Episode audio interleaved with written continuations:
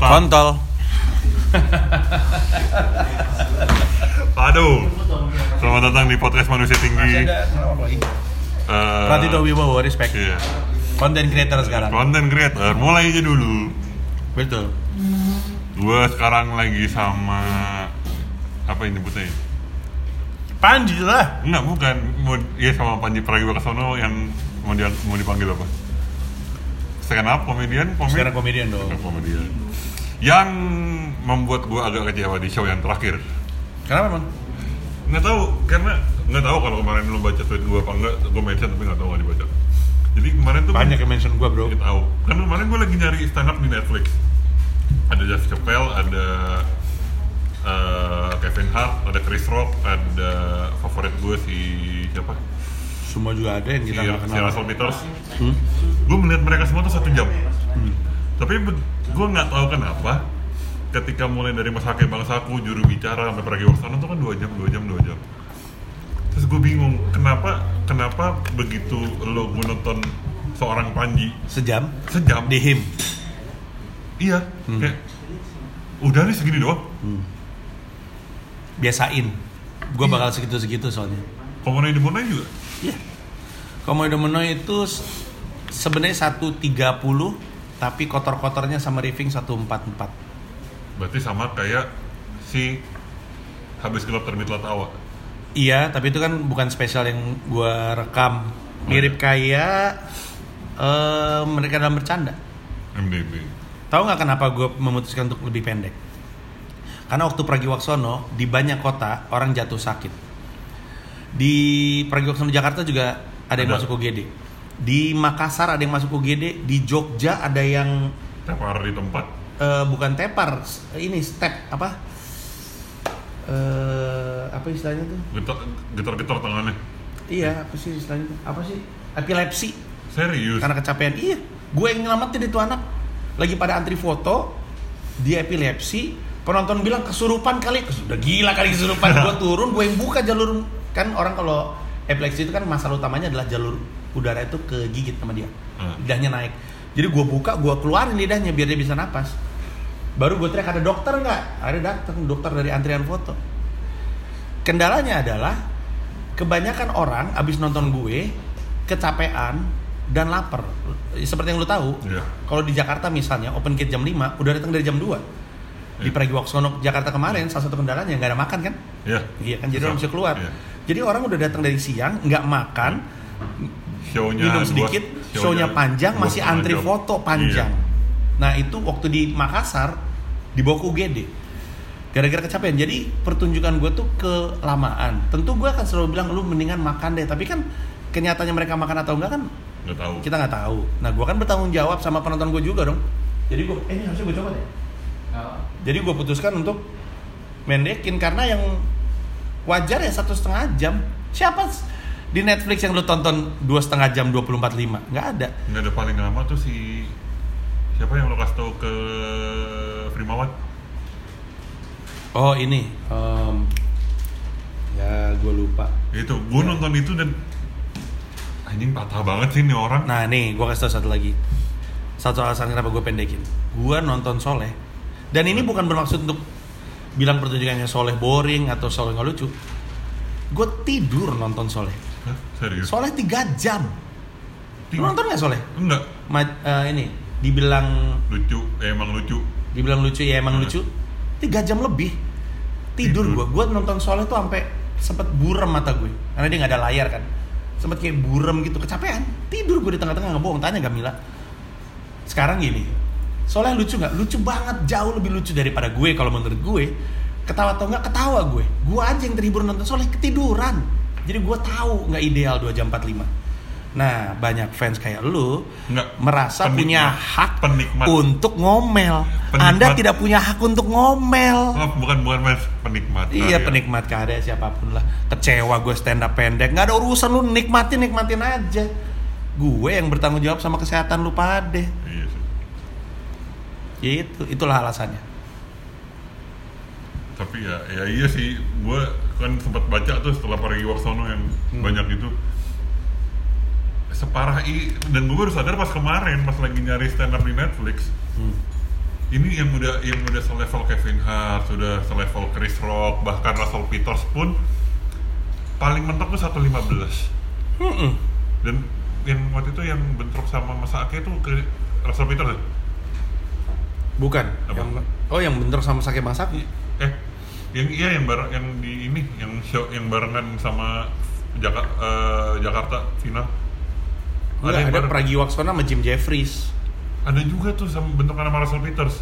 Ingat gue gue. yang yang dia di dia di Istora. Istora lalu di Kolkas Oh, kalau Kokas mah juru bicara. Eh juru bicara Russell Iya. Peters. Ya, bisa jadi Russell Peters. Dan itu kayaknya Russell Peters juga setengahnya juru bicara kan. Sejam doang juru bicara kan dua jam iya, lebih kan. iya, Ya gitu. iya. Emang rata-rata segitu. Dan itu dia gue bing, gue, gue, gue masih bingung. Masa nonton gue stand up lebih la- lebih lama daripada nonton Lord of the Rings anjing aneh banget kan? Iya sih. Tapi terhibur dan dan gue juga gue juga kemarin tuh akhirnya nalar kenapa harga tiketnya turun jauh. Di Iya itu salah satunya. Bukan cuma karena lebih pendek materinya, tapi karena tempat. hidup Indonesia Maya itu gue pakai untuk nangkep penonton baru. Banyak penonton baru. Nah itu yang tadi diomongin sama Bang Gamila tadi. Hmm. Gue nggak tahu ya. Gue dari nonton gue nonton habis kilopter Bitla Tawa, gue nonton Pragiwaksono dan gue nonton beberapa acara yang ada panjinya. Gue selalu ketemu anak-anak, entah itu Bata, entah itu pokoknya anak-anak komunitas. Kemarin tuh yang di mana? Him. Yang di HIM kayak bukan acaranya Panji Hmm. nggak ada anak-anak komunitas gue open ke jam 7 gue datang jam 6 tuh kayak Hmm. Setid- seti- setidaknya ada Bari lah Bahkan Bari, Bari opener ada, ya. Bari opener kan cuman Ada Boris. gue nggak lihat Ada Boris. biasanya yang, yang pengalaman gue deh di di habis kilopter birlah tawa sama di Pragiwaksono itu setidaknya di meja tiket ada yang gue kenal kemarin nggak ada Kalau nyari kayak gituan tuh nunggu tour gua ditutup di Jakarta. Him kan bukan spesial gua yang benar-benar spesial gue. Nggak nggak gue nggak gue hitung sebagai spesial. Orang setengah materinya materi septic tank. substitute Yoks, itu yang gue tungguin Jadi ya emang biasanya penutupan tour jadi semacam reunian komedian Betul. kita. Tapi kalau him kan bukan. Him nggak gua anggap Oh, spesial. ternyata him tuh nggak termasuk spesial Enggak, septic tank spesial. tapi cuma satu Cuma kali sekali. doang Iya. dan gue masih penasaran sama yang lain sama sama sisanya yang materi yang lain Iya. Eh, tapi kebanyakan udah gue bawain di bukan kebanyakan setengahnya udah gue bawa. Di septic tank juga cuma satu jam seperempat. oh gitu Hmm, apa satu jam setengah ya? Tapi sekitar segitulah. Septic tank satu jam setengah, him satu jam, komodo menoy satu jam setengah. di mana satu jam setengah oke berapa apa yang gue harus expect di Komonoy di Komodo menoy itu kalau lu gampang tersinggung sih jangan nonton ya. oh tentu tidak Iya. tentu aman Jadi pokoknya intinya adalah pasca Pragiwaksono dengan orang tersinggung sama kucing, gue udah gak pernah mikirin perasaan orang. nggak pernah lagi Iya nggak pernah lagi. Makanya septic tank ngaco, him ngaco, him ngaco kan? dia mengaco Sama, komodomennya juga ngaco. dari yang awal tuh yang, yang awal ngomongin YouTube lo stand up depan gue berarti lo di neraka anjing gimana tuh wah tai banget sih Iya. itu itu emang emang maksud gue apa ya itu berawal berawal dari kucing semua materi itu Semua ke, iya kegusaran itu dari kucing. jadi Menurut gua kucing itu ketersinggungan yang paling aneh sih yang pernah terjadi sama gua. Kalau toa masjid gua ngerti. ya FPI gua ngerti. Politik gua ngerti. lampu merah ngerti Ngerti. Kucing kan aneh. Tadi gua dapat DM. Baca tweet gua nggak? belum belum baca belum Gue di DM sama orang yang tersinggung sama materi stand up gue tentang kecoa. Hah? Nah, lu baca nih. Gue mau bikin kopi. Masa gue ngomongin kecoa terus tersinggung? Kecoa, bro. Tersinggung gara-gara kecoa. tidak dong kenapa seperti ini Aneh kan? Emang udah gila orang. tapi semoga jadi masukan stand up yang pakai objek hidup ya semua gue nggak boleh jadiin objek hidup sebagai materi stand up. Iya. yang gue omongin apa batu. Udah gila kali manusia. Ntar lama-lama ngomongin batu juga eh itu batu kan dipelajari Iya, sama biologis Komunit, komunitas geolog nasional tersinggung dengan materi stand up Panji terkait batu. Nggak ada kelarnya. Jadi terus ngapain gue mikirin perasaan orang? iya Yang penting gue tahu niat gue adalah untuk bikin orang ketawa. Nggak ada niat jelek. Ada Dan kalau lu tersinggung, gue gak masalah dengan minta maaf. Gue minta maaf kalau lu tersinggung, tapi gue nggak bisa minta maaf sama joknya. Joknya nggak salah, Iya. iya kan? Udah gitu aja. Gue ber, gua berkali-kali dengar itu dan dan iya masuk akal sih. Masuk Bisa. akal. Makanya di komodo meno itu sebenarnya tema besarnya ketersinggungan. Gue belum pernah jelasin kenapa namanya komodo meno sih sebenarnya. Ini gue kasih tahu di podcast lu untuk pertama kali. Mantap. Komodo Viral. menoi itu tidak viral sih. Biasanya kalau ilmu-ilmu pada nggak pada nggak suka. Kamu denger. Komodo menoi adalah istilah dalam bahasa Yunani, artinya objek tertawaan. Oke. Orang yang pertama kali mencetuskan itu adalah orang yang ha- sampai hari ini disebut sebagai the father of comedy. Namanya Aristophanes. Oke. Aristophanes hidup di er- eranya Aristotle dan segala macam. Aristophanes adalah orang pertama yang bikin orang sebagai objek tertawaan. Jadi kan dulu kan teater tuh cuma ada dua, tragedy and comedy. Tragedy Oke. itu kayak Romeo and Juliet. Pokoknya cerita drama yang akhirnya sad ending disebut tragedy, cerita drama yang akhirnya happy ending disebut comedy. Dia orang pertama yang pakai pertunjukan komedi untuk menertawakan orang-orang pejabat dan orang-orang terhormat. Poin gue adalah dari pertama kali komedi dipakai itu udah menyinggung orang. Jadi nggak usah berharap komedi nggak menyinggung. Dari kelahirannya aja orang udah tersinggung. Dari zaman Yunani, poin gue adalah siapa pun tuh objek, apa pun itu objek komedi.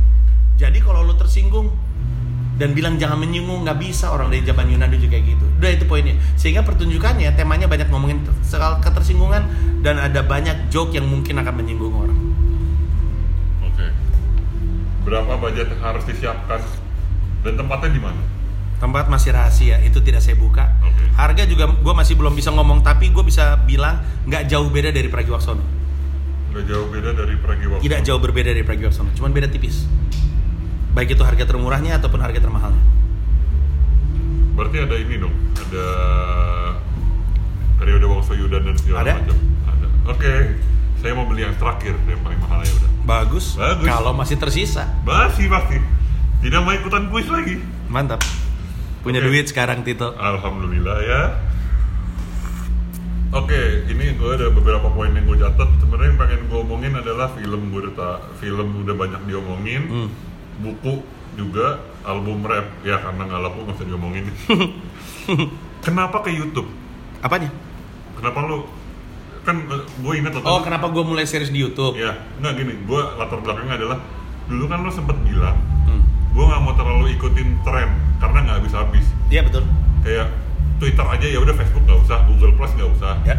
Terus tiba-tiba akhirnya ke Instagram. Hmm. Dan dari Instagram sekarang ke YouTube. Maksud gue apa yang membuat lo jadi ngikutin tweet sosial media tiga ini si Twitter, Instagram dan YouTube? Padahal waktu itu lo bilang lo nggak mau karena kalau ngikutin pasar pasar sesuatu yang baru tuh nggak akan ada habisnya jadi capek. Jadi kenapa fokus ke YouTube gitu?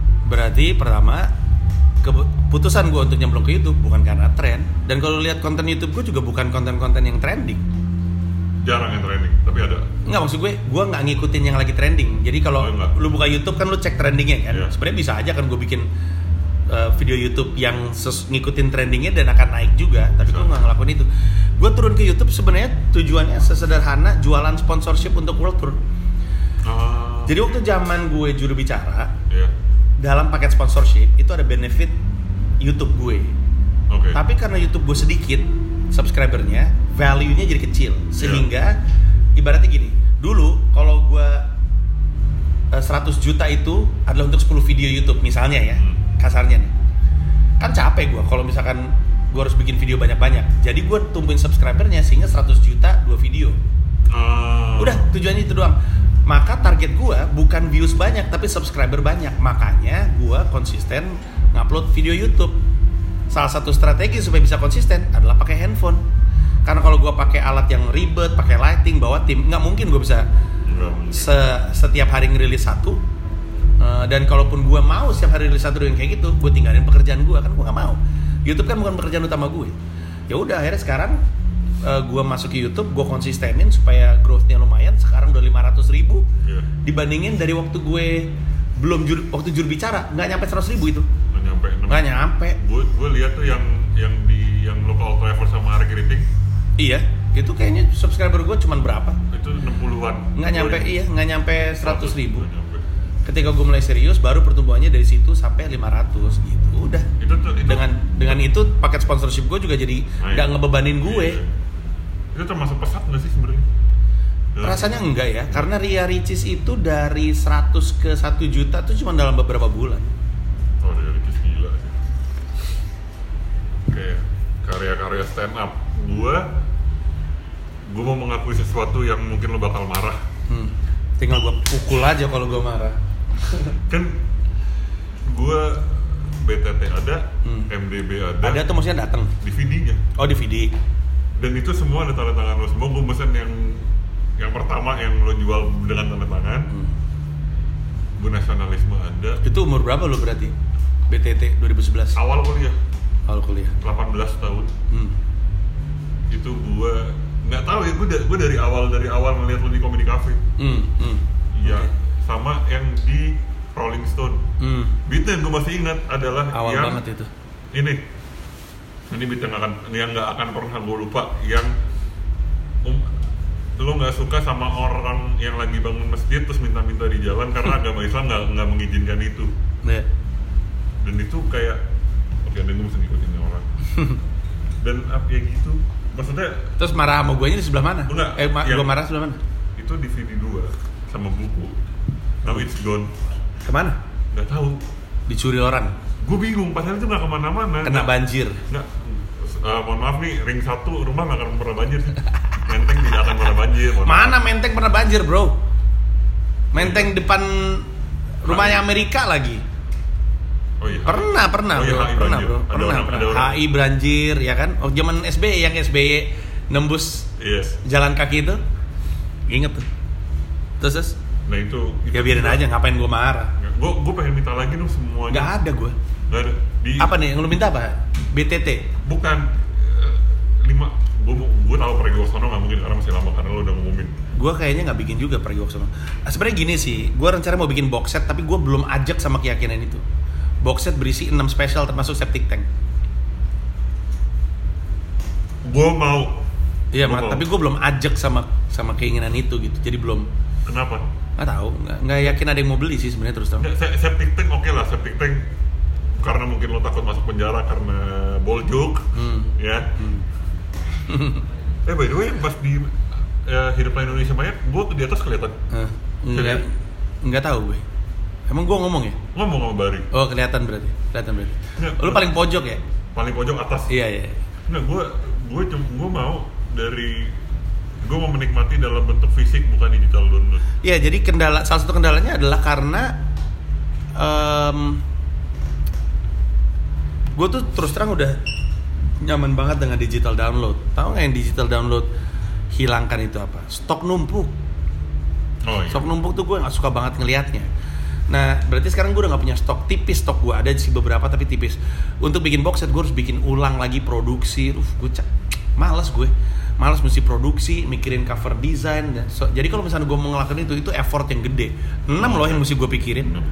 6 biji yang mesti gue pikirin. Jadi lima eh, sih kayaknya septic tank gue gak bakal dikeluarin sih ya nggak tahu ya lawyer gue bilang aman tapi penonton gue bilang enggak gue kalau lawyer gue bilang aman asal lu siap bertarung sih gue hayu-hayu aja nih gue Iya. gue gue membocorkan itu ke nyokap gue Hmm. materi yang substus hmm. nyokap gue cuman bilang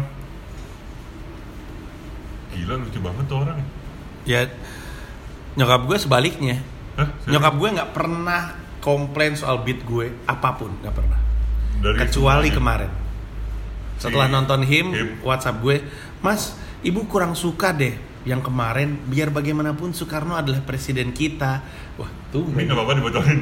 Nggak apa-apa kan mereka nggak tahu gue apain. Oh iya. Dan ini nyokap gue nyokap gue pas denger si beat Soekarno padahal kan fakta ya. Fakta. Nyokap gue ketawa-ketawa. Iya iya juga sih faktanya begitu. Tante mesti nonton pertunjukan saya berikutnya tante. Terus ini berapa lama lagi? Nggak tahu. 17 Kok menit. alarm gue belum bunyi? Kalau alarm gue belum bunyi jalan ini. Kan jadi sering jadi ini di Apple Music gua itu gua udah bikin dua playlist. Hmm. juru bicara Worter sama Mas Hake Bangsaku Hmm. di Apple Music. Dan mohon pergi Waksono keluarin dong di Apple Music. Akan. Akan. Gue bisa buka itu, akan. mantap. Mungkin Februari, mungkin Maret. Gue juga nggak yakin. jadi gue sering dengerin itu. Hmm. berkali-kali nyokap gue denger berkali-kali dia ini siapa? Panji. Selalu ketawa dua jam. Selama perjalanan selalu ketawa Respect tante, nonton pertunjukan saya Komoi Domonoi Jakarta itu Jakarta bulan Eh, Desember. ya udah ntar gue beli buat nyokap gue Ya. nah ngomongin itu itu yang gue lihat di him Hmm. orang datang karena ajakan temennya bukan karena dia suka Panji Betul sekali. dan gue agak gue mau komplain lagi tapi ya lo berhak menolak lagi gue merah sumpah ini sebelah gue Hmm. sebelah gue datang berdua telat Hmm. datang berdua telat habis awe Hmm. duduk buka handphone.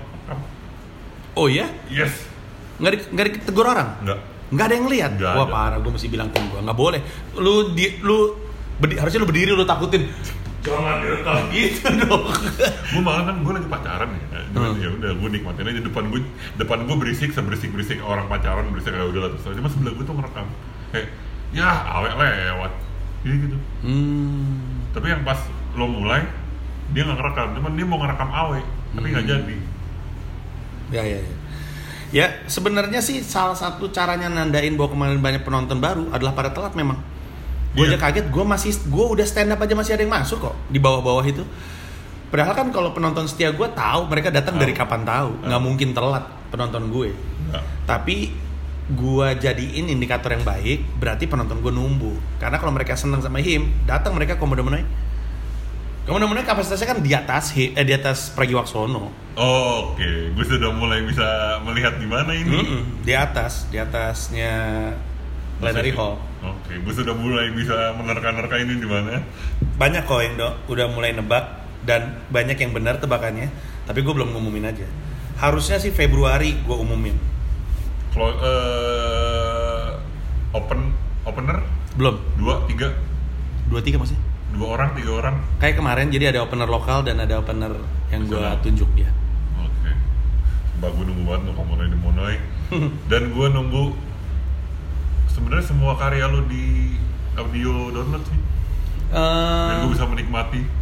kayaknya gue udah nggak naruh audio download di komika.id deh, gue taruh aja di Spotify. Enggak, bukan maksudnya iya di. Iya, bukan, iya. bukan pengguna Apple Music. Gue menunggu Si Masake Bangsaku dan juru bicara ada kan? ada. Ada. gue ya. nunggu Bineka Tunggal Tawa dan MDB. Oh itu enggak, itu Enggak. kayaknya enggak sih. Tapi si Pragiwaksono akan gue keluarin. Oke, itu yang gue tungguin. Dan gue bakal beli box set. Kalau keluar gue bakal beli. Hmm. Gue sangat menunggu Hmm. karena kebetulan pacar gue juga suka sama lo. Gue Hmm. tiba-tiba ke rumah dia ada nasionalisme dan menemukan Indonesia. Hmm. Septic tank belum. Lu ke mana ke rumah dia? Berapa eh sebelum tahun baru ya gue sempat main ke rumah dia dan Ada orang di rumah? nggak ada. Kosong, berdua saja. Ngapain lu? Nonton Panji. Mana mungkin nonton Enggak. Panji? Enggak. Orang kalau pacaran rumah kosong, Hah? Mana mungkin? Tidak dong. Oke, bahas. Anaconda keluar. Eh, Tolong ada ular masuk rumah. By the way kita Jordan. Sesama Apa? Jordan. Oh iya bener ya. Gue sebenarnya tadi mau beli yang ini tapi bukan yang warna ini. Apa ya? Ada yang biru ya kalau gue nggak salah ya? Ini kan apa? Biru. Ya bukan biru turquoise, biru biru. Oh, gue gak tau. Ada kalau gue nggak salah. Eh, by the way, gue ada sepatu Asics 49 mau gak? Tapi, Empat empat sembilan. tapi ini gue, tapi kayak di Nike tuh lebih kecil karena Kok 49 sih? Pas banget. Lo kan 47 kan? Ya kegedean sama gue lah. Enggak, itu itu 49-nya Asics. 49-nya Asics tuh kecil. Coba ntar gue liat desainnya dulu. Ya udah ntar gue WhatsApp ke WhatsApp aja. WhatsApp ke gue aja emang gak punya nomor gue setan. Nggak punya. Sombong banget manusia. Mohon maaf nih, Mana saya, mi- handphonenya? saya minta nggak pernah dikasih. Mana ada? Bohong itu, arogansi. Gimana sih gue mau ngetik? Nih, emang itu emang anjing aja. Waktu itu saya ingat lagi minta di acara Tuh. saya lagi minta di acara yang sama Saikoji yang di gedung arsip tidak dikasih Gedung arsip. gedung arsip Acara apa itu? Saikoji lupa pokoknya setelah ketemu kita setelah ketemu di provokatif Oh, tahun 2010 bro. Iya. Ya Allah, 9 tahun yang lalu. Gue juga nggak ngasih nomor sama orang yang nggak gue kenal kali. Kan gue juga nggak kenal lu waktu itu kan. Iya. Ya iyalah. Eh cerita lucu karena waktu itu lo belum kenal gue. Awas kalau nggak lucu nih. Enggak beneran. cerita lucu buat gue. Langsung beban. Gue datang ke, gue inget gue datang ke provokatif gara-gara kakak gue temannya Mas Ronald. Provokatif proaktif itu acara gue dan teman-teman di Metro TV tahun itu. Ya, dua 2009 Oh 2010. iya, dan saya waktu itu masih SMA. Hmm. Gue datang gara-gara Mas Ronald. Hmm. Toh datang aja di Hmm. sini. Gue datang inget banget gue gue nggak. Kakak lo yang mana yang diajak? Satrio. Satrio ya. Satrio sama Mas Ronald kan temenan. Ya emang Satrio waktu itu lagi ada acara apa? Ngisi di, dia. Di enggak di Jak di Jak TV. Ojak TV. Kan, ah, terus MC-nya Mas Ronald, gue Hmm. ngomong dong gue suka provokatif gini-gini. Ya udah datang aja tuh, gitu Hmm. kan. Dah gue datang, gue inget gue belum tahu lo siapa. Gue Hmm. nggak gue nggak tahu lo, gue nggak tahu Jeff, gue cuma tahu Radit. Hmm. Tiba-tiba gue datang Sama Ronald. Sama Da- Radit sama Ronald. Gue cuma gue datang, gue nggak tahu lo siapa. Tiba lo juga nggak tahu gue siapa. Lo nge-briefing gue gitu. Ingat lah gue. Siapa yang nggak nge-riffing kalau ada lo di situ orang tinggi Makanya itu gitu. gue kan. Lo kan nggak kenal gue main briefingannya enak banget. Iya enak lah pelawak. So tau emang pelawak. parah sih terus beberapa episode gue nonton terus nonton terus gue ingat kata Rumah lo di mana sih? Kalau bisa datang ke arah Kedoya gitu? menteng Jauh bener perasaan mainnya ke Kedoya. tengah Indonesia bebas Ya Allah. orang tiba-tiba eh, apa open mic suci di Jakarta baru saja saya datang Hmm. Di Orang itu- kaya bebas, orang kaya. alhamdulillah amin aja amin lagi berusaha nih ngikutin kata-kata lo mas Apa tuh? ya, mulai aja dulu Oh. mulai aja dulu terus ya udah nih podcast ini juga paling kan episode ke 10 Oh, Ini episode ke-10. Tadi katanya lu wawancara Marcel juga, Randika Jamil. Pertama Mbak Gamila, terus kedua Marcel, ketiga Bang Dika, keempat Mas Panji. Hmm. Ada banyak yang dihubungi tapi tidak merespon. Ya iyalah siapa lu? Kenal gak lu sama orang-orang itu? Uus, Coki, nggak respon. Kenal gak sama mereka? Kenal. Mereka tahu lu tapi nggak deket kali. Ini Coki Pardede. Coki Pardede, Hmm. yang sebelum ada kasus gue datengin ke OS dan mereka sama, dia sama Muslim santai sama gue itu mas setelah ada kasus ya. Wush, Kenapa? Apa hubungannya? nggak tahu. Jadi pokoknya sebelum ada kasus gue samperin, gue samperin ke OS Cok, gue samper ke gue. Lu nge DM ya? WhatsApp, Oh nge-WhatsApp mereka. gue WhatsApp Coki. Hmm. gue sama Coki Cok gini gini gini gue lagi di daerah Kemang nih oh ya udah mampir aja tuh mampir setelah ada kasus dan mereka keluar dari os itu nggak tahu Coki ganti nomor WhatsApp kali sorry di WhatsApp gue Ganti, nomornya ganti. pantesan Hmm. ya masih ada nomornya Muslim doang Muslim juga nggak dirit dan Muslim waktu itu ketemu sama gue di Muslim- kantor mungkin nyokap Muslim juga udah ganti kali. Muslim gue ketemu sama Muslim di kantor nyokap gue di ada gig Hmm. dia nyapa gue duluan Hmm. tapi setelah ada kasus push hilang Ganti nomor kali. ganti nomor Coba lu DM di Instagram. Kalau Coki Pardede gue tahu ganti nomor dua kali. serius Hmm. Terakhir habis ganti lagi nomornya. Bang, ini nomor baru gua bang. Handphonenya hilang kalau yang terakhir kali. Oh, mantap. Jadi mantap, Coki. Satu lagi pertanyaan yang tadi gue tanya ke Mbak Gamila. Hmm. What's the story behind Queen Gamila and Queen Sofia Lecuba? Apa story? Maksudnya what, what- Yang which story? Kan udah gue bahas di beat itu persis kayak gitu kejadiannya. Persis, Persis kejadian kayak gitu. yang cemburu ciuman gitu. Iya bukan cemburu ya sebel lah lu punya suami. Suami lu ciuman sama perempuan lain di layar lebar. Ya lu pasti ya gitu kan. Pasti sebel. Gua kalau misalkan Gamila punya video klip, terus video klipnya dia ciuman sama Afgan misalnya, ya gue juga males sama reaksi orangnya gitu loh. Males sama orang mention Mas Panji gimana tuh Gamila ciuman sama itu yang kita sebelin kan. Jadi yang sebelin adalah respon orang lain. Respon orang lain tidak membantu aja intinya. Udah mah gue juga sebel pasti. Dan, tapi mbak, tapi maksud gue pertama pas tahu kayak gitu dia sebelnya gimana? Pokoknya ya persis kayak yang gue bahas di Pragi Waksono, Gamila nggak pernah ngelarang, tapi gue cerita di depannya ada adegan ciuman. nih. Hmm. Gamila nggak pernah ngelarang karena dia tahu siapa gue untuk ngelarang-larang adegan kan. Terus jadi ya dia cuman dan dia mungkin juga nahan diri dia nggak pengen jadi istri yang terlalu apa sih insecure gitu mungkin jadi nggak pernah ngelarang cuman dan nggak pernah nanya dan nggak pernah nggak pernah nanya setelahnya gitu kayak misalkan dia cuma nanya hari ini adegan yang mana bukan yang itu adegan yang mana bukan yang itu pas hari itu gue bilang ya ini adegan yang itu udah Gamila diem aja Dan Gamila kalau nggak salah nggak non nonton apa nggak nonton ya? Dia nonton. Nonton nonton di premier bareng sama gue terus dia denger reaksinya aja udah ya sebel. Gue gue gue tadi pas dia cerita tuh, ntar dengerin Hmm. di sini. Kayak ya sebenarnya nggak ada masalah sih. Ya gue gue salah pertanyaan sih buat gue tadi nanya. Apa masalah Gamila Arif sama Sofia Lacuba? Ya sebenarnya nggak ada masalah, cuman ya gini, di, kayak dia tuh mau ada yang disembunyikan tapi nggak diceritain. Ntar dengerin deh. Hmm. Ya intinya siapa pun deh. Iya. Bini lu deh.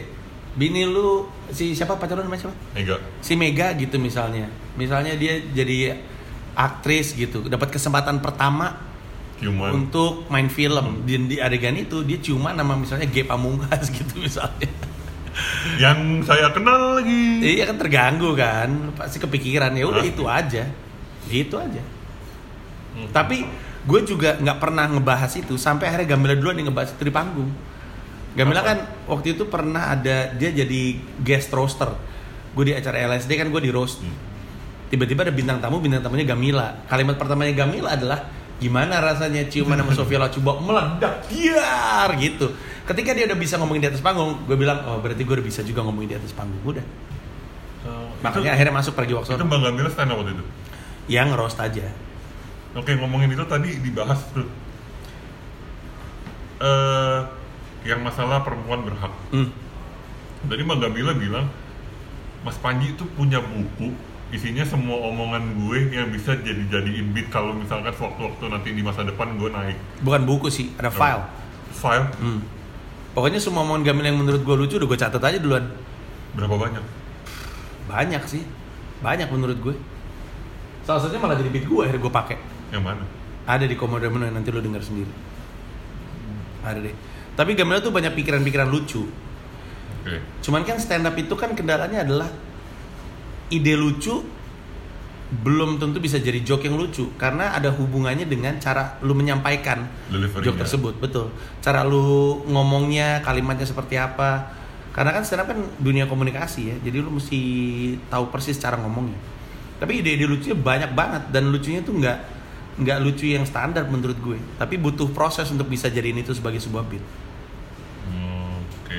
Jadi lo akan tetap mengepush istri lo untuk Kal- stand up? karena dia mau ya. Karena dia mau ya udah.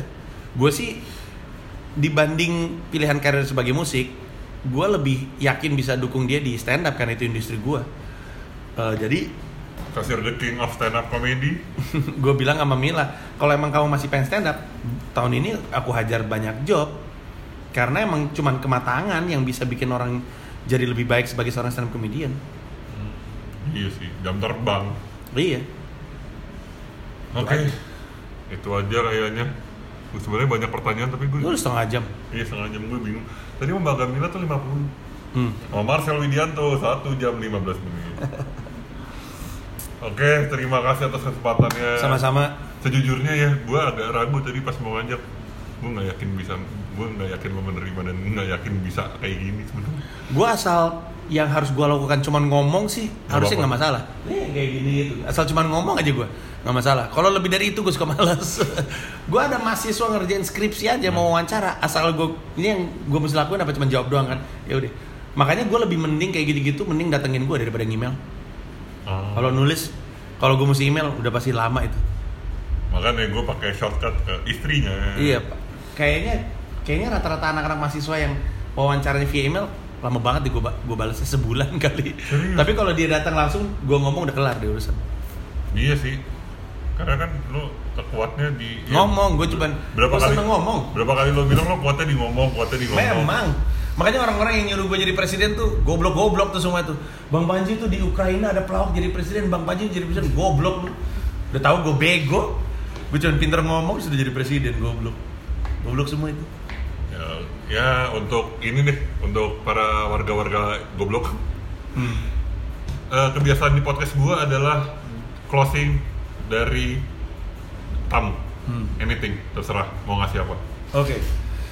Gue mau tur tahun ini Komodo Menoi rencananya 2020 20 kota. Mungkin gue datang ke kota lu, mungkin enggak tergantung apakah IO di kota lu ada yang menghubungi gue atau enggak untuk jadi penyelenggara. Gampang ngubungin gue DM di Instagram juga jadi, Bohong. mention di Twitter juga jadi. Bohong, saya DM tidak pernah dibalas. Banyak yang DM gue. Dan kalau mau nge-DM gue, ini salah satu tips nih. Kalau lu nge-DM terus terusannya, selamat sore bang, terus nggak ada lanjutannya, udah pasti nggak gue bales. Bang mau nanya dong, terus nggak ada balas, nggak ada lanjutannya, udah pasti nggak gue bales. Lu kalau mau nanya nanya, kalau mau ngomong ngomong, permisi bang, udah pasti nggak gue bales. Jadi to the point aja jelasin mau lu apa. Kalau jelas gue bales. Kalau nggak nggak penting juga. Banyak kok yang DM juga panjang lebar tapi nggak penting buat apa gue bales dia cuma pengen ngasih tahu doang. Ya tapi gue akan tour uh, Komodo Menoi em, tahun 2020 tutup di Jakarta di Desember. Ada beberapa destinasi di luar negeri juga. Em, dan untuk informasinya, ini pertama kali gue sebut nih. Siap-siap aja untuk ngecek website tersinggung oleh panji.com. Sekali lagi tersinggung oleh panji.com.